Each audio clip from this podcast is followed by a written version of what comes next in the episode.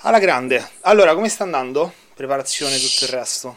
Preparazione sta andando bene, calcolando che sono stanco morto, perché io praticamente sto in pre-contest da esattamente all'incirca luglio del 2019. Dio santo. Quindi mi sono un po' consumato strada facendo. Certo. E però ecco, pare che va meglio rispetto ad Alicante, sono un po' più riposato, abbiamo ripreso le gambe che a Alicante stavamo perdendo e oggi inizia la ricarica e vediamo un attimino di arrivare un po' più voluminosi, la qualità c'è. Ottimo. Senti, ecco. A luglio hai iniziato proprio con Mauro, giusto? No, io a luglio feci la prima, anzi la seconda gara con AJ Sims. Ok. E dopo quella gara ho iniziato subito dopo con Mauro e abbiamo fatto la gara che c'era a Padova, che non mi ricordo il nome, e da lì poi eravamo in preparazione per la Tunisia.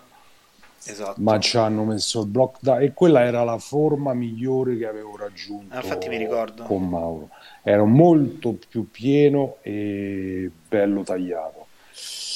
Poi lockdown eccetera eccetera, e è stato un po' un riprendere il tutto.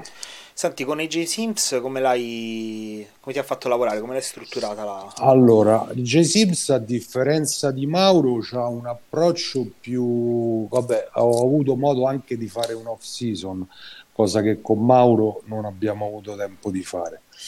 Lui lavora molto su calorie non proprio altissime, però c'ha su dei gruppi muscolari specifici, mi faceva utilizzare diciamo un surplus proteico, anche coadiuvato da zuccheri veloci, e quindi avevamo questi diciamo 2 giorni di specializzazione.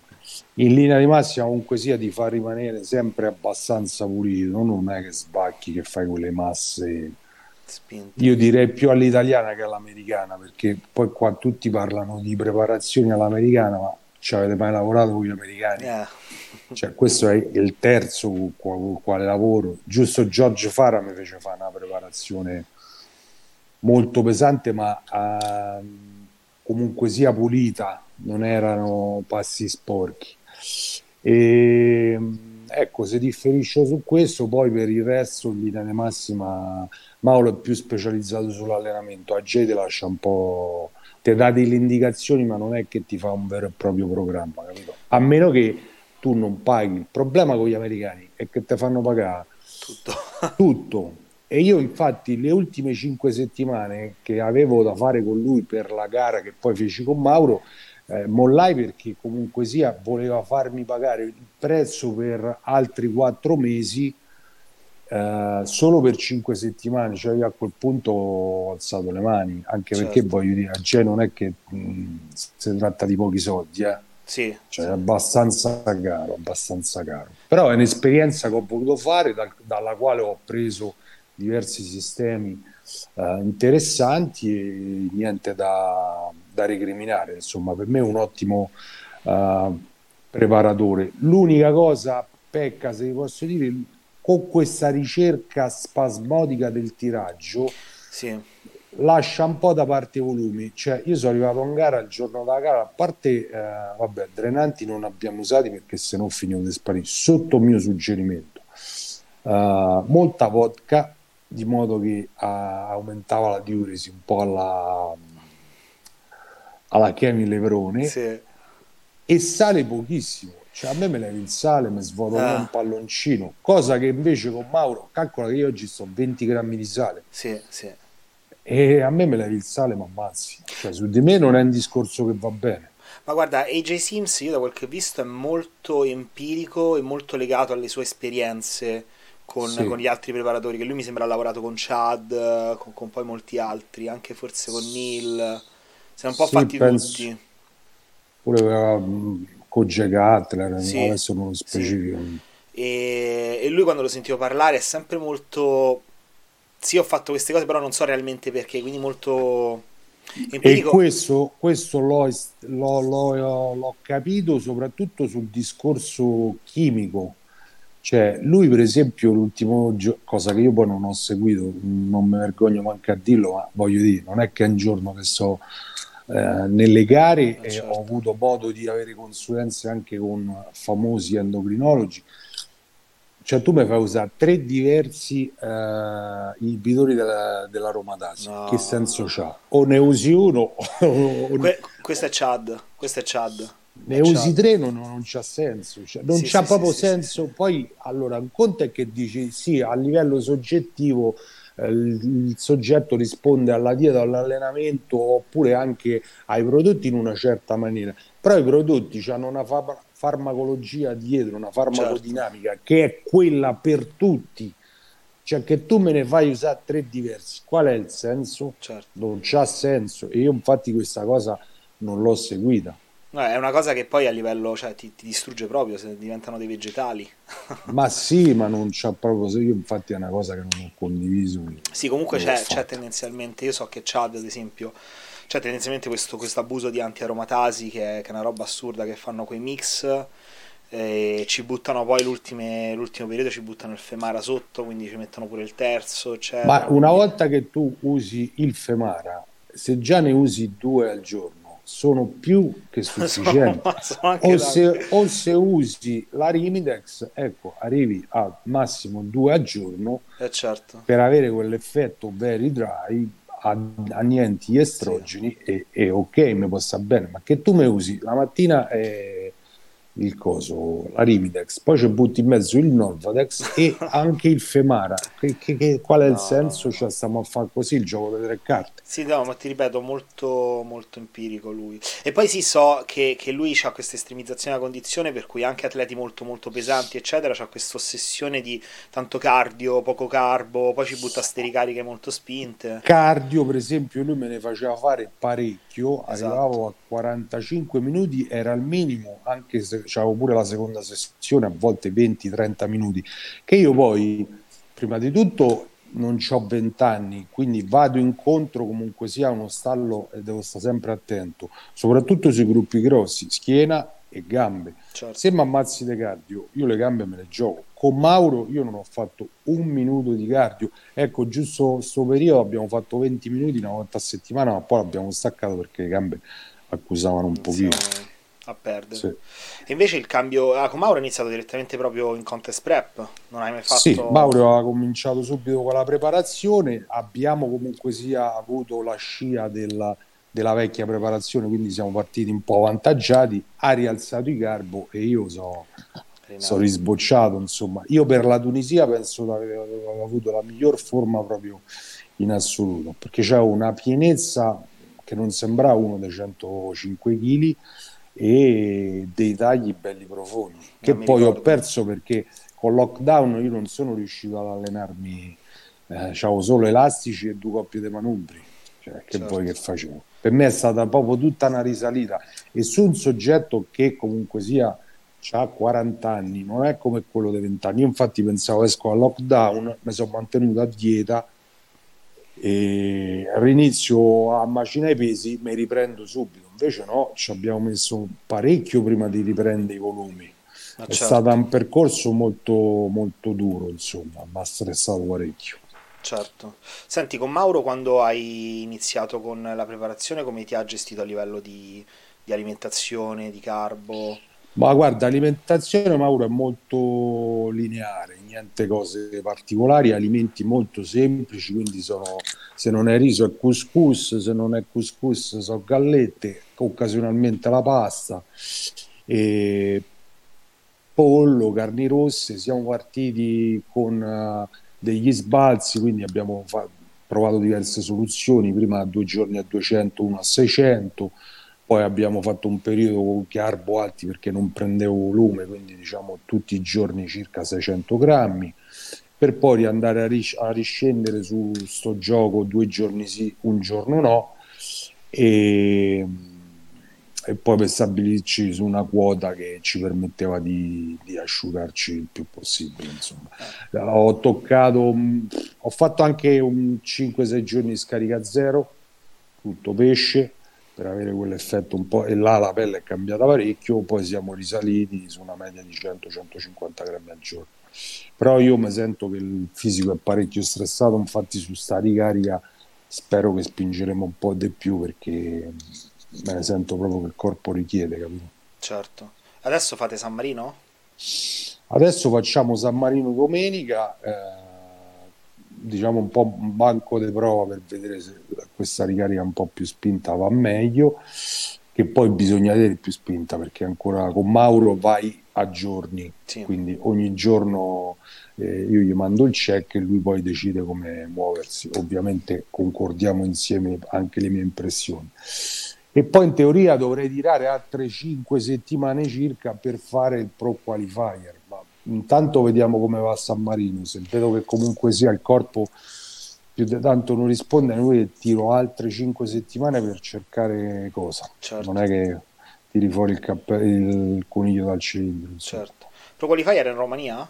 Quello tra 5 no, pro qualifier che quello dopo sì è in Romania, però c'è San Marino pro qualifier che sta i primi di novembre. Capito.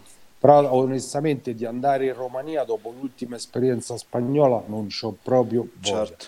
Gli spagnoli completamente, per carità, bella gara, tutto a posto, niente da dire, però se devo trovare dei nei, organizzazione fa acqua su tutti. Sì.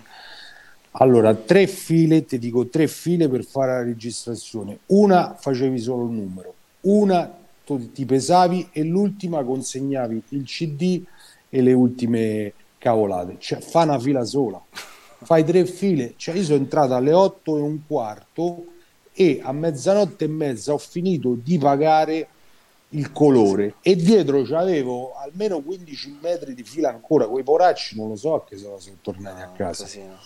Poi mi ero fatto tutto quel viaggio della speranza, perché con tutti questi scali, allora prima partita a Roma, arriva a Valencia, 2 ore a Valencia, pia il treno, 2 ore e mezzo di treno, 1000 fermate, arriva in albergo, sistema le cose, riparti, via taxi, va là, fate. Per fortuna che c'erano le sedie, se no mi buttavo per terra, perché a stampiedi sotto le gambe erano completamente implose, certo. Completamente implose, ero completamente stanco proprio.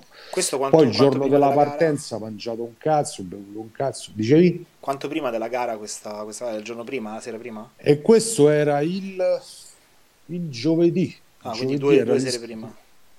Giovedì l'iscrizione e poi abbiamo ricaricato, no, il mercoledì scusami l'iscrizione, okay. Mi pare, e poi ci abbiamo avuto giovedì, venerdì e sabato. Perfetto. E senti, quando ha iniziato con Mauro, la grande differenza è che lui è andato a lavorare minuzioso sull'allenamento. Mauro lavora, cioè tutto il discorso di Mauro è incentrato sull'allenamento e io sono d'accordo, certo. Cioè, a differenza di quello che molti coach o neo coach si fissano con questa alimentazione, il bolero, l'integrazione, poi non parliamo degli influencer, qua apriamo un altro capitolo. Tutti che, per carità, io anche pubblicizzo integratori che sicuramente danno il loro aiuto e non lo nego, ce ne sono alcuni, tipo l'Alphatech, secondo me è un prodotto eccezionale. Fantastico.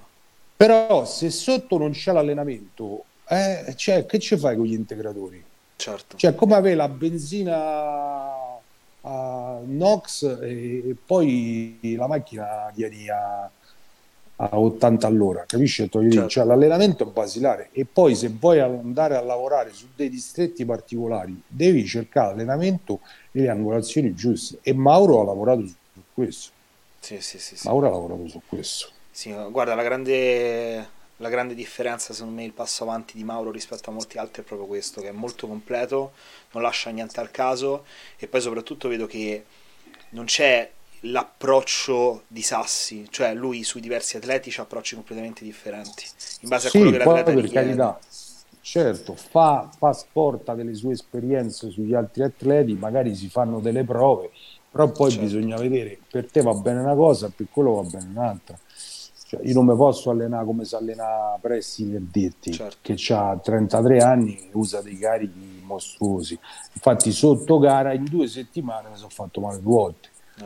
Una volta lo strappetto al femorale, ma quello era proprio il corpo che era stanco, perché immagina stacca al pull, quindi figurati, mi sono fatto male al femorale. E poi con l'H squat ho caricato troppo, c'è avuto una distrazione sul ginocchio che ho avuto paura che fosse uno strappo, ma strappo non era, per fortuna. Per fortuna. E poi io sempre sotto gara con questa ricerca del carico, poi certo. Mi faccio male, ma magari devo evitare degli esercizi tipo H squat, mi picchia proprio sul ginocchio e là mi faccio male, è la seconda volta già. Ma ascolta una cosa, con l'allenamento come ti sei gestito, come ti ha modulato? Frequenza? Allora, lui mi fa uno schema, poi c'erano dei richiami sui punti clou, quindi sulla schiena, un giorno facciamo spessore, un giorno ampiezza, quadricipiti, bell'allenamento lungo, abbiamo lavorato molto sul volume, c'erano anche delle tecniche di intensità, però principalmente sul volume. Io poi ho cercato di lavorare insomma su carichi medio-alti per mantenere sempre un corpo voluminoso, perché penso che se poi cali troppo sotto gara sul peso vai a perdere quella pienezza che... Quello assolutamente. Quante volte ti allenavi a settimana? Guarda, sono arrivato poi io sono malato, cioè a me piace allenare, quindi arrivavo, magari mi facevo anche il richiamino non previsto di gambe, solo un po' di leg con qualche tecnica di intensità, quindi linea di massima 7 su 7. Senza cardio? Cardio lo facevo solo una volta a settimana, 20 minuti di scala e poi affondi a morire. E poi c'avevo un allenamento a settimana a digiuno che era quello dei femorali. Ok. Stop. Questo diciamo era... il massimo del carico. Quindi comunque molto lavoro in generale sulle gambe, tra il carico. Sì, sulle gambe. Poi tutti i distretti muscolari, comunque il volume era molto alto. Diciamo che il volume più alto è stato quello sulla schiena, perché c'era la doppia sessione, insomma. Certo. Poi io adatto, cioè c'ho lo schema di Mauro, ma poi cerco un attimino, per esempio, ti faccio un esempio, le braccia ce l'avevo una volta a settimana. Però io poi sia con le spalle sia con il petto facevo un richiamino sia di bicipiti che di tricipiti, niente di eccezionale, però mi dà quel pump che mi dà pure una soddisfazione forse psicologica, però ha funzionato, insomma problemi sulle braccia non ce l'ho. Bene. Senti, ascolta, adesso quindi eventualmente pro qualifier e poi i progetti quali sono? Torni in off season? Allora, eventualmente se reggo pro qualifier poi tornerò off season. Perfetto. Tornerò off season, un periodo un po' di riposino, perché insomma che tiro la corda e tanto inizio a sentire proprio il corpo che richiede relax, calorie e quant'altro, insomma. Oppure poi perdo concentrazione, se non sto bene di testa non riesco a stare bene manco in palestra, è tutta una conseguenza. Certo. Sempre con Mauro comunque torni... Ovviamente, sì, non penso che cambierò più coach. Poi c'è un'amicizia, c'è una sintonia, c'è una visione comune di vari aspetti. Poi lo conosco dal 2007 circa, quindi insomma un'amicizia che dura da 13 anni e ci capiamo benissimo. Figurati. Senti, invece in generale l'esperienza da Alicante, a parte a livello di organizzazione...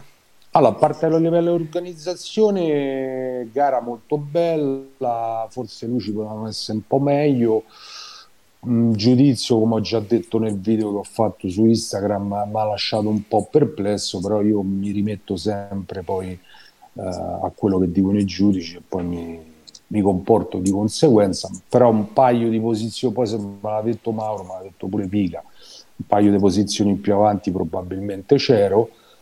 Poi lì il capogiuria decide se piace un certo tipo di fisico, come poi è successo anche nei professionisti. Insomma, io secondo Osvaldi non lo vedevo proprio. Comunque, tralasciando qualsiasi tipo di polemica, è stata una bella esperienza, soprattutto poi quando andavi in palestra.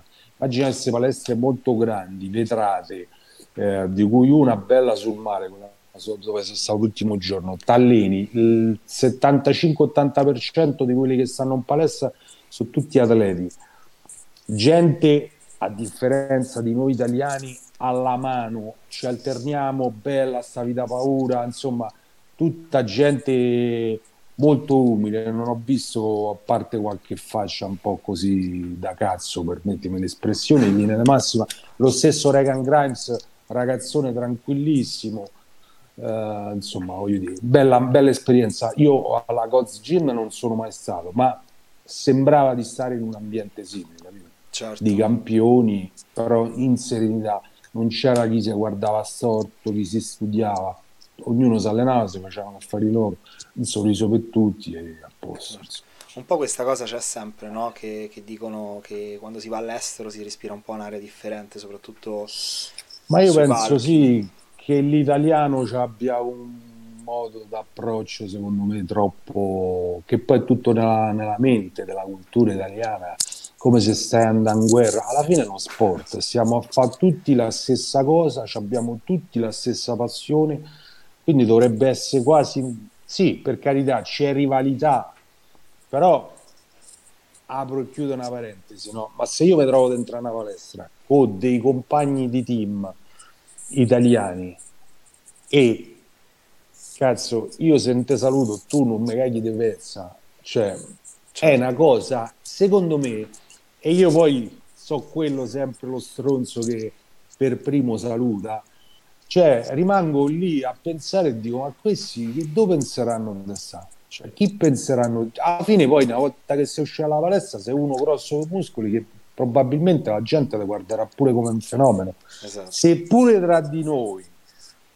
ci comportiamo così, non ci sarà mai coesione, non ci sarà mai crescita. E sta cosa, io non vivo all'estero, quindi non lo so, magari tu me lo sai dire meglio, che adesso ti sei trasferito.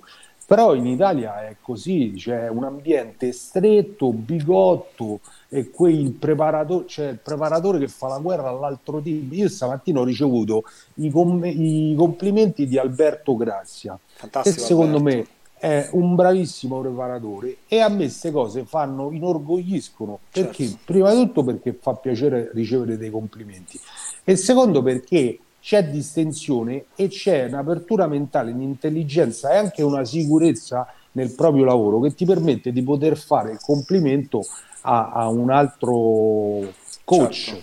Certo. Invece qua sembra che tutti stanno a fare polemica quel team contro quell'altro team, ma che senso? Ma se tu sei sicuro del lavoro che fai e i risultati ti danno ragione, perché ti preoccupi se dicono o non dicono? Cioè devi sempre... Io sta cosa non la capisco, e è tutta italiana. Sì. Cioè, tu hai mai visto la Nike fare una pubblicità denigratoria verso l'Adidas? La Nike sa di essere la Nike, non c'ha bisogno di denigrare un altro brand, capisci? Guarda qua, infatti la prima cosa che ci ha stupito a me e Gio quando siamo venuti è che sotto gara, poi noi siamo in una palestra, la Ultraflex, in cui ci sono tantissimi agonisti, cioè quasi tutti gareggiano. E tutti i competitor, anche che si trovano sullo stesso palco eccetera, a darsi una mano prima di andare in gara, cioè a farsi complimenti, a fare le foto per il check, per il preparatore l'uno con l'altro, cioè tipo della serie, ragazzi andiamo tutti, non so, a fare un picnic, capito? E si smezzano la macchina, cose del genere, è tutto molto più unito, no? C'è molta più coesione. Qua è un'altra storia. Lo so. Ti incontri sull'aereo e non ti dici manco ciao. Sì. No, lo so. Purtroppo... Io rimango allibito. Poi voglio dire, non è che voglio fare il fenomeno. Cioè, sono un attimino magari forse più grande di altri personaggi, no? Ma poi io sono stato educato così, forse sarò stato educato male. Ma io una persona più grande già di partenza ho rispetto. Poi ovvio che se rispetto non lo ricevo, manco lo do. Però c'è gente che o non ti guardano in faccia, o poi può essere pure una cosa mia, ma questo sul cazzo, io questo io non lo posso sapere. Però voglio dire, se tu non mi conosci, non ci siamo mai presi un caffè insieme, se pure te fossi antipatico così a cosa, a pelle, mi sembrano cose veramente da paesanotti. E l'italiano è un paesanotto. Sì, in questo è un paesanotto. Questo, no? Stiamo bene a dire a fa no perché vogliamo fare gli americani, non saremo mai americani. Loro ci sarà un motivo perché hanno vinto la guerra e non l'abbiamo persa. Quel motivo continua negli anni. La mentalità italiana è questa. Cioè gli americani, per farti un esempio, ho visto quel film Sniper, muore un soldato, c'è mezza America con le bandiere, o se vince uno sportivo, apri di cielo, a quello gli fanno una statua. Da noi gli stessi connazionali ti remano contro per un'invidia basata su che cosa? Ma nella vita ci sarà chi è meglio di te. Ma certo, esatto. Qual è il problema? Sì, no, su questo ci troviamo appieno. Ma ti ripeto, cioè, noi lo stiamo vivendo, ma è una cosa che anche prima che ci traslocassimo, una cosa che ci dicevano bene o male tutti, ci hanno sempre detto tutti, che gareggiare all'estero è proprio tutta un'altra esperienza, e proprio per questo. Oh, io non ho fatto le gare all'estero, capisco la tensione, però in linea di massima, quando ti trovi in un ambiente tranquillo, tutti sono tranquilli, sì, per carità ci sarà la prima donna della situazione, ma su 5 è uno. Certo. Da noi su 5 sono 6 che si pensano per essersi fenomeni della situazione. Purtroppo sì. Secondo me questo non permetterà mai all'ambiente di crescere, mai. Chi critica a destra, chi critica a sinistra, fate il lavoro vostro, tanto i fatti arrivano, pro card, non pro card, piazzamenti, non piazzamenti. Non capisco. No, concordo. Quindi vabbè, al di là di questo comunque è stata una bella esperienza, bella, un bel palco, sì. Bel palco, bella esperienza a livello di atleti alto, poi soprattutto in certe categorie. Lewis ha fatto secondo in una categoria allucinante, io non l'avevo mai visto 44 90 kg sul palco, cioè non c'entrava, arrivava secondo e secondo me è come si è vinto la pro card.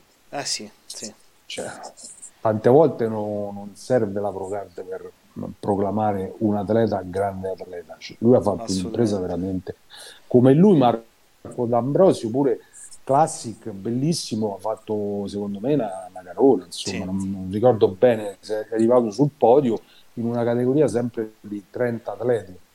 Quindi, ma comunque la cosa che ho visto è che comunque noi italiani ci siamo fatti valere parecchio, eh? Nel senso, anche le donne, la Ragua ha fatto sesta, poi è la Rosaria Longo mi sembra che ha vinto la categoria, poi Barbara Carità ha fatto terza, D'Angelo ha fatto quarto, Muzzi ha fatto un sesto posto in una categoria che comunque sia dei begli alieni, ti giochi la qualifica per l'Olimpia. Tanti hanno denigrato, per carità, sicuramente ci sono delle cose che deve migliorare, però voglio dire, mettetevi il costume e salite in mezzo a quei mostri, perché quello è un altro sport rispetto all'amatoriale. Dal momento che prendi la pro card tu azzeri tutto, è un altro sport, là si vede chi c'ha i numeri. La pro card quanti ce l'hanno in Italia? Tanti, e va bene così, perché se c'è una pro card un palio e se poi si vince, però poi là potrebbe essere la fine della carriera, perché tu ti proietti tutto in un altro mondo, il mondo dei professionisti e dei fenomeni veri.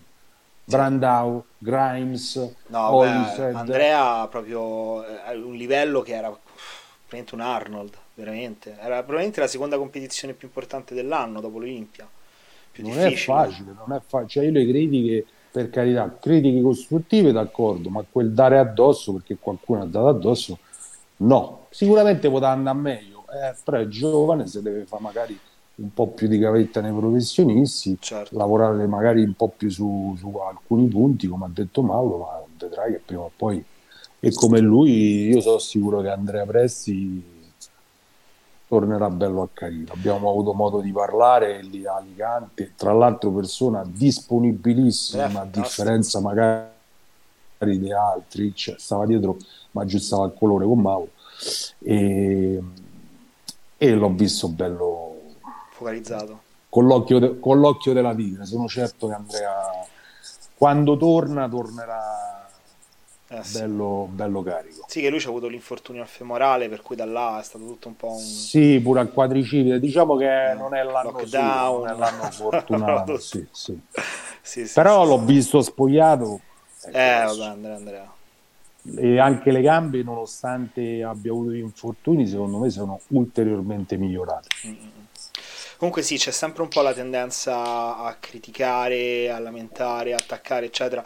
Io guarda, sinceramente di Andrea Muzzi ho visto soltanto forse una cattiva gestione dei momenti prima del palco, delle ultime ore prima del palco, cose del genere, perché tutto il lavoro fatto proprio lì sotto Alicante è stato assolutamente impeccabile. E poi lui, io vabbè non l'ho visto, però l'ha visto Dennis Giusto, l'hanno visto in tanti, a me tutti hanno detto guarda, dalle foto io... cioè quello che vedi in foto è ancora meglio. Quindi io ero convinto, il giorno prima della gara eravamo insieme in palestra, io ho girato dei video e insieme a lui c'erano Regan Grimes, c'era poi quelli di Mauro, quindi Kille, c'era quell'altro ragazzo polacco grosso che mi sfugge sempre il nome, e Andrea catalizzava l'attenzione perché è grosso e c'ha linea e c'aveva anche un'ottima condizione. Sì. Condotta di palco sicuramente può essere migliorata, però insomma tutto il suo tempo. Diciamo che questa è stata la gara più importante con cui si è scontrato, gli servirà sicuramente l'esperienza. Certo. Bene. Senti, ascolta Simo, mi hanno fatto un po' di domande e per te me ne sono salvate. Non so se a te ti è arrivata qualcuna nella storia che avevi messo. Sì, a me mi è arrivata qualcuna sul perché gestisco l'off season in maniera pulita e interessante questo. Possiamo rispondere tranquillamente che onestamente non ho fatto un off season da, ho detto, luglio circa 2019, quindi è stato un pre-contest.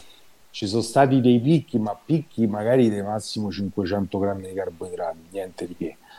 E l'off season pulita perché onestamente, a parte vabbè, Mauro ha la sua filosofia che io poi sposo, perché non capisco che senso ha sporcarsi di 25 kg e poi quando vai al peso di gara di quei 25 kg te ne sono rimasti forse 3. Quei 3 li prendi anche mangiando pulito, il che significa che non è che escludo cheat day o giornate particolari in cui magari c'hai più carboidrati piuttosto che qualche zucchero o quant'altro, però mantenere una condizione ottimale per gran parte dell'anno, secondo me ottimale, non dico che devi stare con gli addominali o con le pene, ottimale ti permette poi di arrivare in gara con quella pelle che a livello di condizione fa la differenza. Una cosa, tu quando parli di off season pulita intendi proprio la scelta degli alimenti, il seguire la dieta eccetera, no, oppure intendi proprio quella, diciamo la mole calorica? Io parlo di mole neanche calorica, di SIVA, cioè tu devi avere comunque sia una percentuale di grasso accettabile. Se tu mi fai in off season e qua dietro ai fianchi c'hai una ciambella spessa così, io quella la chiamo off season sporca. Certo.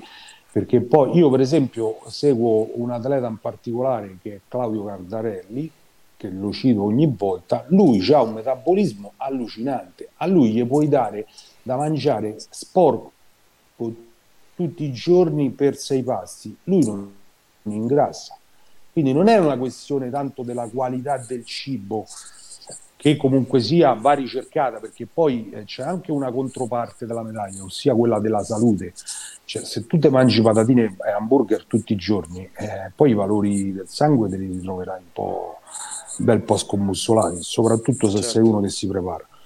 Però ripeto, ci sono dei personaggi che possono permettersi un intake calorico anche sporco e altri no, primo perché si ingrassano, secondo perché poi ti ripeto da un punto di vista salutistico non è il massimo, secondo me, insomma, colesterolo e quant'altro a bizzeffe poi.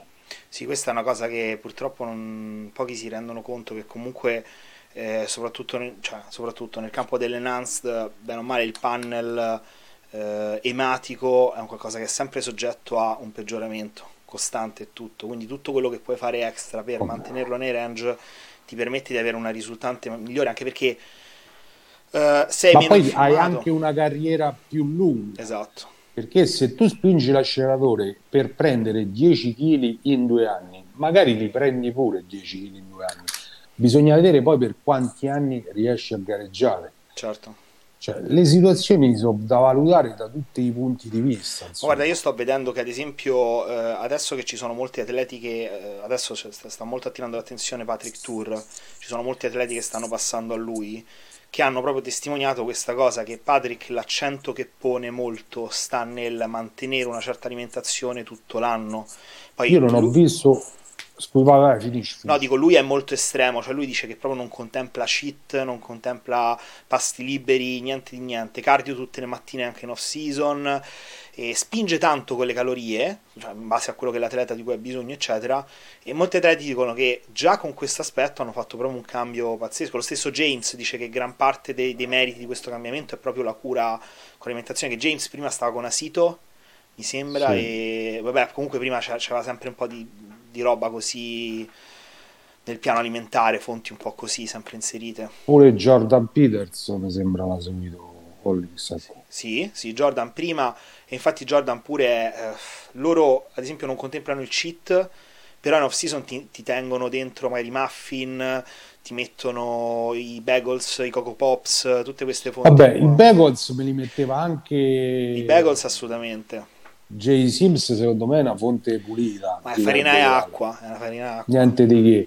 I Coco Pops anche me li metteva, lo stesso muffin. Non penso che siano prodotti troppo particolari, cioè sono a livello calorico magari un po' più importanti, certo. E da un punto di vista di digeribilità c'hai la possibilità di avere tante calorie con una digestione veloce piuttosto che mangiare tutto riso, certo. Però voglio dire, carta canta, gli atleti di Patrick Tuor stanno in forma bene o male tutto l'anno e c'hanno dei cambiamenti importanti. Ho visto la foto l'altro giorno, ieri, di Nicolas, lo svizzero, mi sembra Tom Prince su un metro, non lo so quanto è alto, è 68 forse. Sì, forse un filo di meno anche. Cioè, è allucinante, sì, per sì, non sì, parlare sì. Che ne so, di Florian Porzion, scusate bellissimo. Il cognome se lo pronuncio male, o altri atleti, comunque sia nella squadra di Tour sono tutti bei fenomeni e tutti comunque sia con una condizione molto buona. E so anch'io che Patrick è un estremista della dieta, nel senso dice che se tu hai bisogno di fare il cheat probabilmente hai sbagliato sport. Sì, su questo è proprio netto. Ascolta, tu in off season quanto sei arrivato con AJ Sims di calorie? Allora, oddio, calorie non è che abbiamo fatto mai in conto, posso dirti che di peso ho toccato i 122 123, okay. E non ero sporco, a me gli addominali mi si vedono sempre bene, le gambe comunque sia si separano abbastanza, tendo a mettere un po' di grasso sulla schiena, ma è anche il punto dove ho meno muscoli, la parte certo. Un po' più carente, a bassa schiena, quindi è logico, dove hai meno muscoli se nota più pure il grasso, certo. Però penso almeno sulle 5-6.000 calorie, qualcosetta di più anche. Perfetto, è più orientato su cardio, però me ne faceva fare poco in off, sì? Non era okay. Sì, non era in pre-contest parecchio, ma in off season che io ricordi non c'era tutto sto cardio, poca roba. Senti, lui è un po' più orientato su alimentazioni ai carbs, con carbo alti, grassi alti. Carbo alti, grassi molto bassi, soprattutto poi in pre-contest ci avrai forse 10 grammi di grassi. Gioca molto più sui carboidrati. Ecco. Questo molto anche, più sui carboidrati. In off-season. Anche in off-season, proteine sempre medio-alte, ma niente di esagerato, insomma. Sarai sui 3 grammi e mezzo al massimo di proteine. Okay. Lavora molto più sull'introito di carboidrati. E devo dire che su di me non funziona male. Bene, il problema poi, vabbè, ti ripeto, già con i grassi bassi la preparazione poi si ripercuote tutto sul discorso del colesterolo, che nel mio caso è molto molto molto basso, sia il buono che il cattivo. No, quello sì, quello... quella è una conseguenza alla quale è difficile poi sottrarsi se ti prepari. Certo. No, beh, quello è logico, là devi stare poi attento un po' anche all'integrazione, là può far meglio. Interviene l'integrazione, appunto, a quello che ti stavo dicendo. Vabbè, noi abbiamo con la Yamamoto troppi ce ne abbiamo tra cui scegliere tra. Sì, no, guarda, Gabriele secondo me è un santo sceso in terra, perché ha aperto il mondo, veramente ha aperto il mondo a un'integrazione nutraceutica che secondo me aiuta grandemente la carriera dell'atleta, perché va a lavorare su dei punti in cui prima cioè, hai mai sentito parlare di pino marittimo fino a che no, esatto. O addirittura pure le ciclodestrine, cioè, finché non arrivava Yamamoto, per non parlare poi del suo Alphatech, che ripeto, secondo me è l'unico integratore che, ti giuro, io quando lo uso me lo vedo addosso. Sì. No, un'altra cosa, ma io, cioè, per dirti, anche da quando ho le Alphatech non ho più, c'ho quel filo magari di DOMS poco dopo, però vedo che proprio il recupero, il recupero è eccezionale, una roba assurda, l'unica cosa, ecco, quelle in polvere hanno un sapore che lascia un po' il tempo che trova. Sì. Io, però, guarda, se riesci a mischiarle, già se le mischi con gli Aminotex un po' il sapore di giova. Io mi sfondo di come da masticare durante l'allenamento, perché ho la paranoia che quando parlo con le persone si sente il salmone, quindi sto con le gomme col mentolo a manetta. No, non penso che se però a me me lo lascia quel retrogusto, pure a livello di digestione, quel limone. Sì. Oddio, lo senti un po'. Guarda, mi sembra di trovarmi alla vigilia di Natale, che a me fanno sempre il salmone, no? Sì. Guarda, io a molti, quelli che non sopportano proprio, gli dico di prendere le Evopep, che comunque hanno un ottimo grado di idrolisi, insomma sono un'ottima alternativa, però le Alphatech sono proprio un bel prodotto. Senti, allora Simo, mi hanno fatto anche altre domande che secondo me sono parecchio interessanti, direttamente per te. Allora, Andrea Mazzoli ti chiede: a quei livelli di gara, di competizione, insomma comunque un europeo e tutto, cos'è che fa veramente la differenza? Allora, secondo me a quei livelli e a qualsiasi livello la cosa che fa veramente la differenza è la condizione, cioè, e ne è la riprova Louis Biaggi, che con una condizione ottimale, senza carenze, pulito, è riuscito ad arrivare secondo su una categoria di 44 atleti. La condizione è sicuramente cosa che molti dimenticano, e tra questi mi ci metto pure io, perché poi vieni preso dall'emotività quando stai sul palco, dai call out e quant'altro, dalla conduzione di palco. Cioè, tu devi salire sul palco che sei sicuro di te e devi trasmettere ai giudici che sei sicuro della tua condizione. Il giudice ti noterà sicuramente, a patto che tu abbia la condizione. Certo che se non c'è la condizione, se liscio a coppe, per quanto tu possa essere sicuro di te, insomma, non è che potrà andare lontano. Comunque penso che la risposta è questa, insomma, per me quella condizione paga sempre.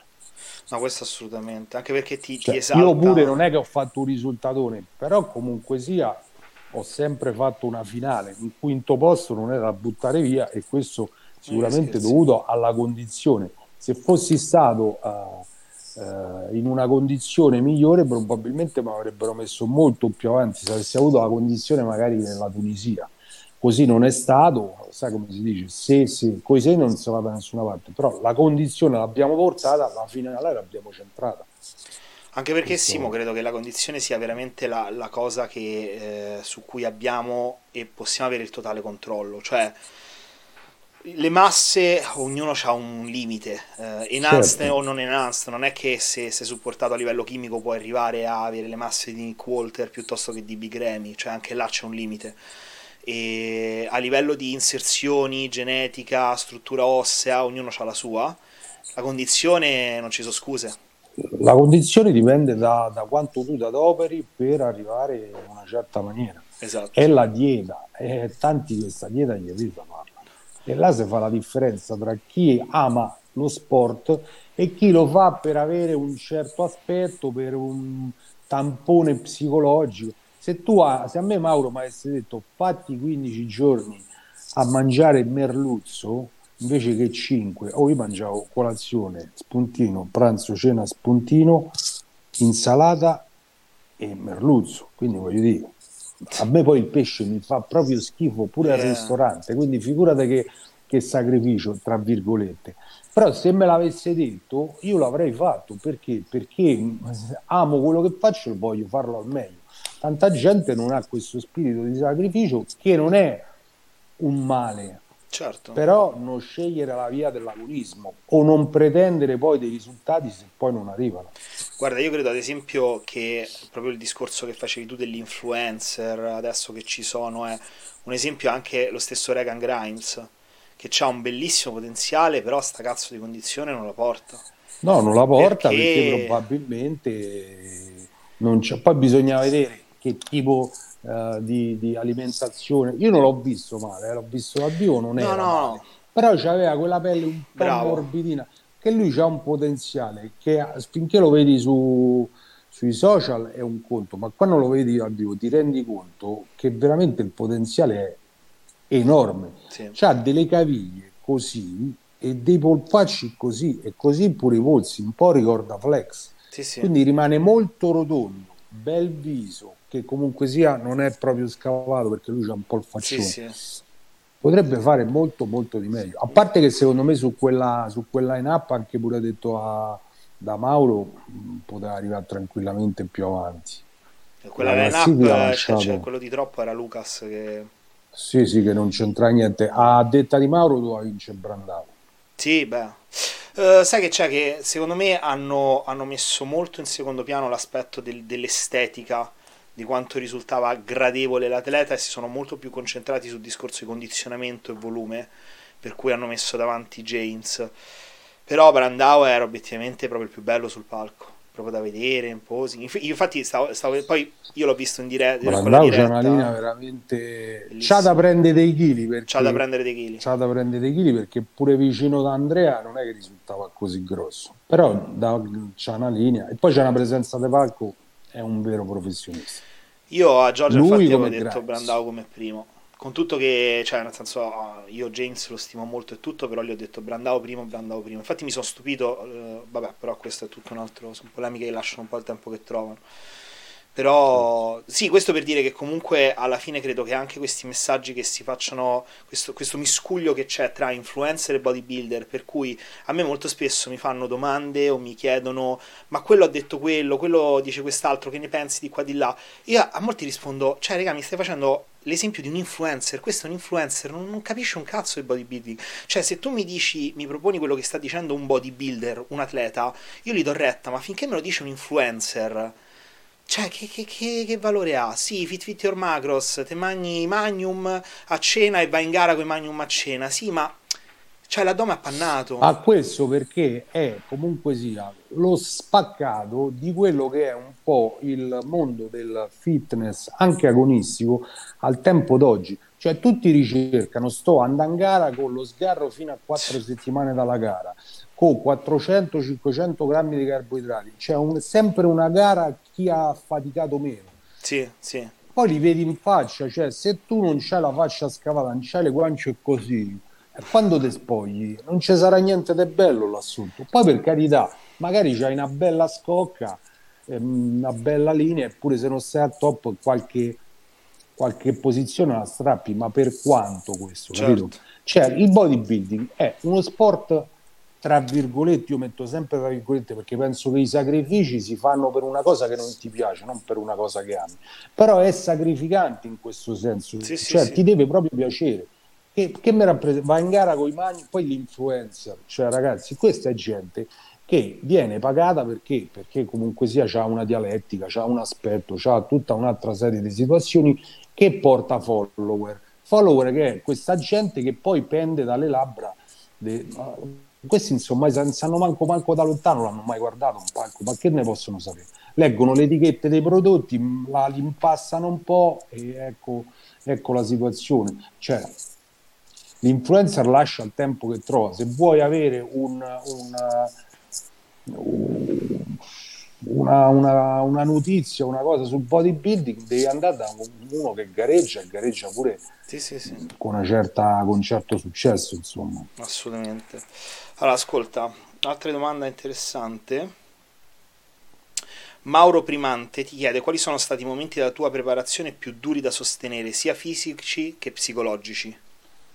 Allora, più duri sicuramente è il non veder riprendere come pensavo la forma che avevo prima del lockdown, e di conseguenza anche psicologici. E poi ovviamente quando ho avuto gli infortuni, perché quando tu hai un infortunio, per quanto possa essere lieve, perché io avevo 30 mm di femorale e sta distrazione a livello del quadricipite, poi vivi con la paura di farti male, e questo mi è successo a 3 settimane dalla gara, quindi stai con quell'ansia che non ti può allenare e diventa psicologicamente pesante. Però ragioni un attimino e trovi un'altra strada. Ho evitato di lavorare con i carichi e ho lavorato su altri aspetti, sull'intensità, super slow, sia in concentrica che in eccentrica, insomma tutte le cose che mi potevano stimolare più fibre possibile, nonostante l'infortunio. Ovviamente certi esercizi li devi evitare, non è che te puoi mettere a fare gli stanchi a gambe tese con 200 kg. Ovviamente poi ci ho accostato la terapia della mia fisioterapista, che è un angelo sceso in terra, che è veramente una grande, e ho ripreso benissimo, insomma. Fantastico. Allora, cos'è, Alex Dex chiede, cos'è che più pretendi da te stesso durante la sessione di allenamento? Quindi magari anche, molti hanno chiesto questa cosa, come ti approcci all'allenamento? Allora, io quando mi approccio all'allenamento mi chiudo completamente, cioè sono io e quello che devo fare, quindi cuffiette, testa bassa, cappellino, mi alleno e penso solo a dare il 100%.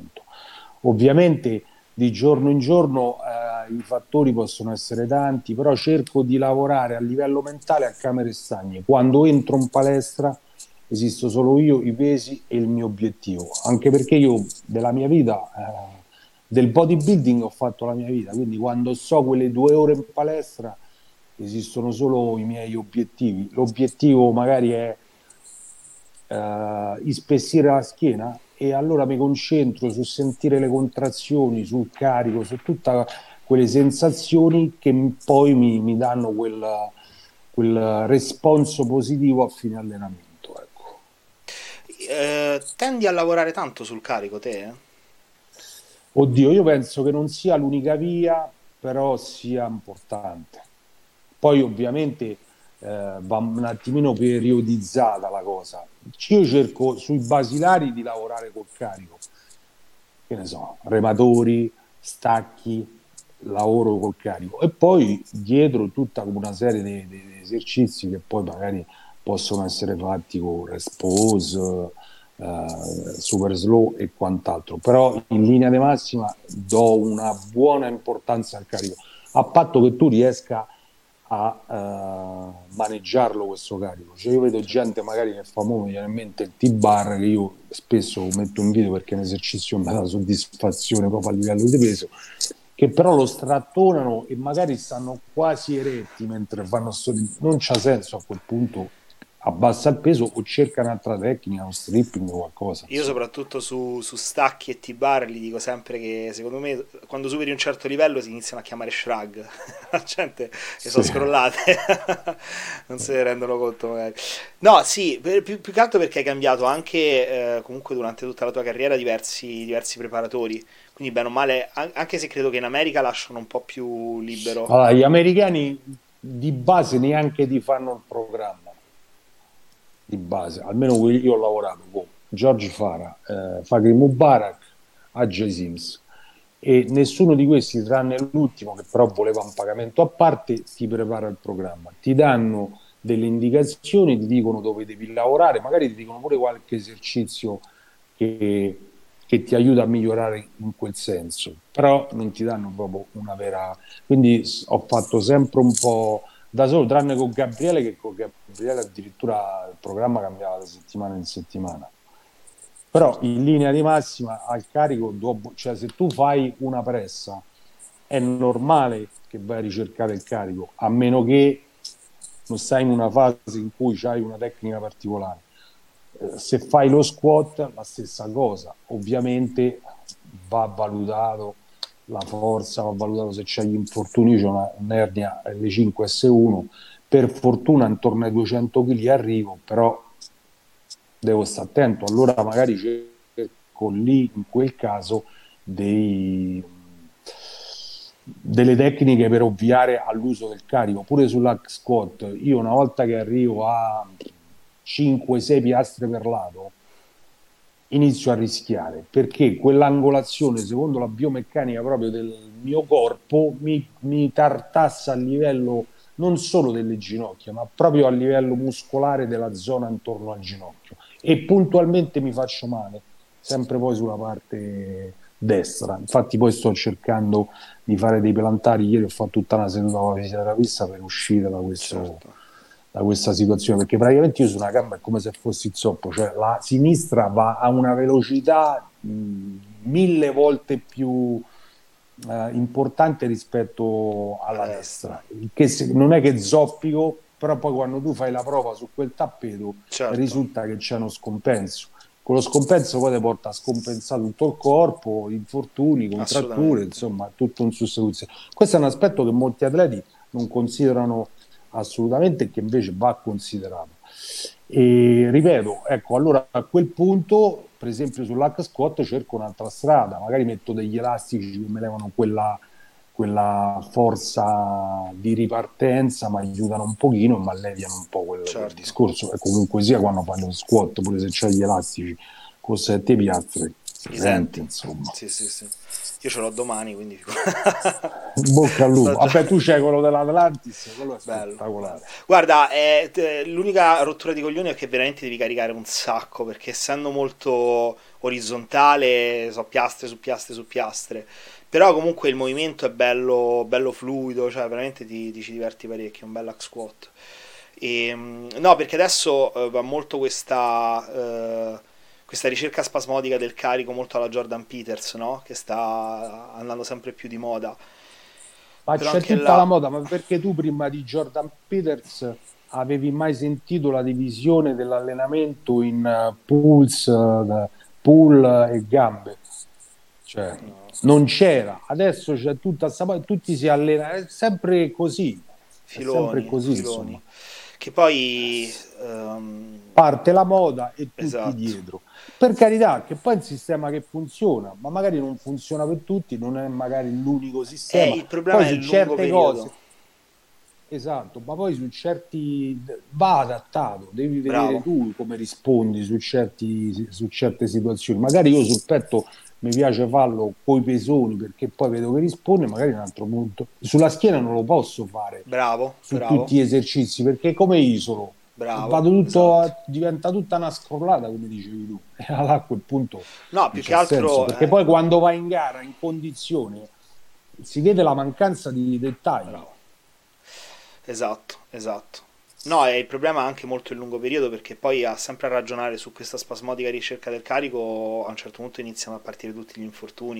Infatti adesso Jordan si è strappato il quadricipite, per dire, sulla pressa, e lui sta sempre lì, c'ha pieno di acciacchi, c'ha 30 anni ma è un po' come Coleman, cioè tanto di cappello sì, tanto no, figurati, però lavorare in quel modo sarà sicuro che ti porterà a lungo andare incontro agli infortuni. Poi tu devi vedere se il gioco vale la candela, perché se io faccio lo squat con 300 e poi ho delle cosce alla Nick Carver, ok, c'è un senso, ma se tu ti stai avanzando e queste cosce non crescono con quel carico, devi trovare un'altra strada, perché non ti cresceranno le cosce, ma ti cresceranno le ernie. Allora a quel punto non ha senso.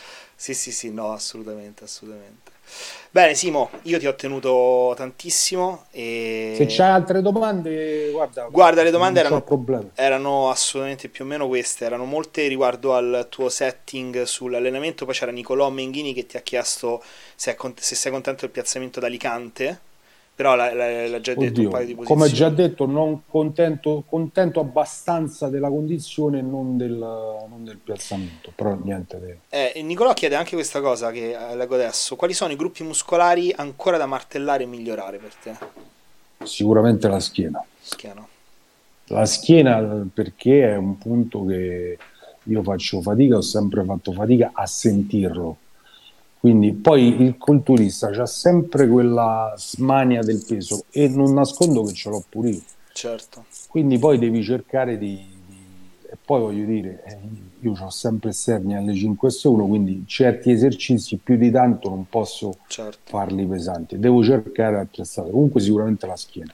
Credo che con Gabriele ti sei fatto un bel periodo di apprendimento, che lui è maniacale. Sì, molto. Però io poi di mio ho sempre quell'indole, no? Cercare un pochino il carico, di mi mette un po' in discussione per tornare a usare quel pesetto Però sì, sicuramente con Gabriele ho imparato parecchio. Bene.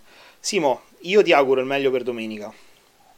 Ti ringrazio. In bocca al lupo. E poi noi ci risentiamo, insomma, nelle prossime chiacchierate che sicuramente riorganizzeremo. Così ti teniamo d'occhio sui prossimi sviluppi, le prossime competizioni e tutto il resto. D'accordo, okay. Grazie mille, in bocca al lupo pure a te per qualsiasi cosa tu abbia in programma. Perfetto, ciao Simo. Ciao Ludo, ciao.